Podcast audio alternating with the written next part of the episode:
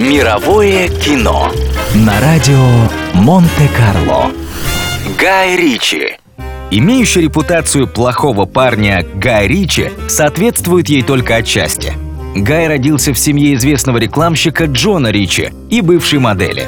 После развода мать вышла замуж за баронета Майкла Литтона, и будущий режиссер большую часть детства и юности провел в величественном поместье 17 века, принадлежащем отчиму.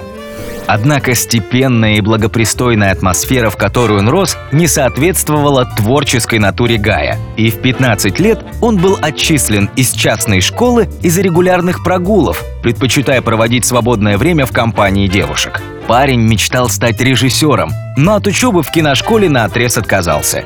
Юный Ричи считал, что классическое образование только вредит таланту, Вместо этого он решил освоить кинобизнес с самых низов. Работал посыльным, помощником режиссера, снимал рекламные и промо-ролики.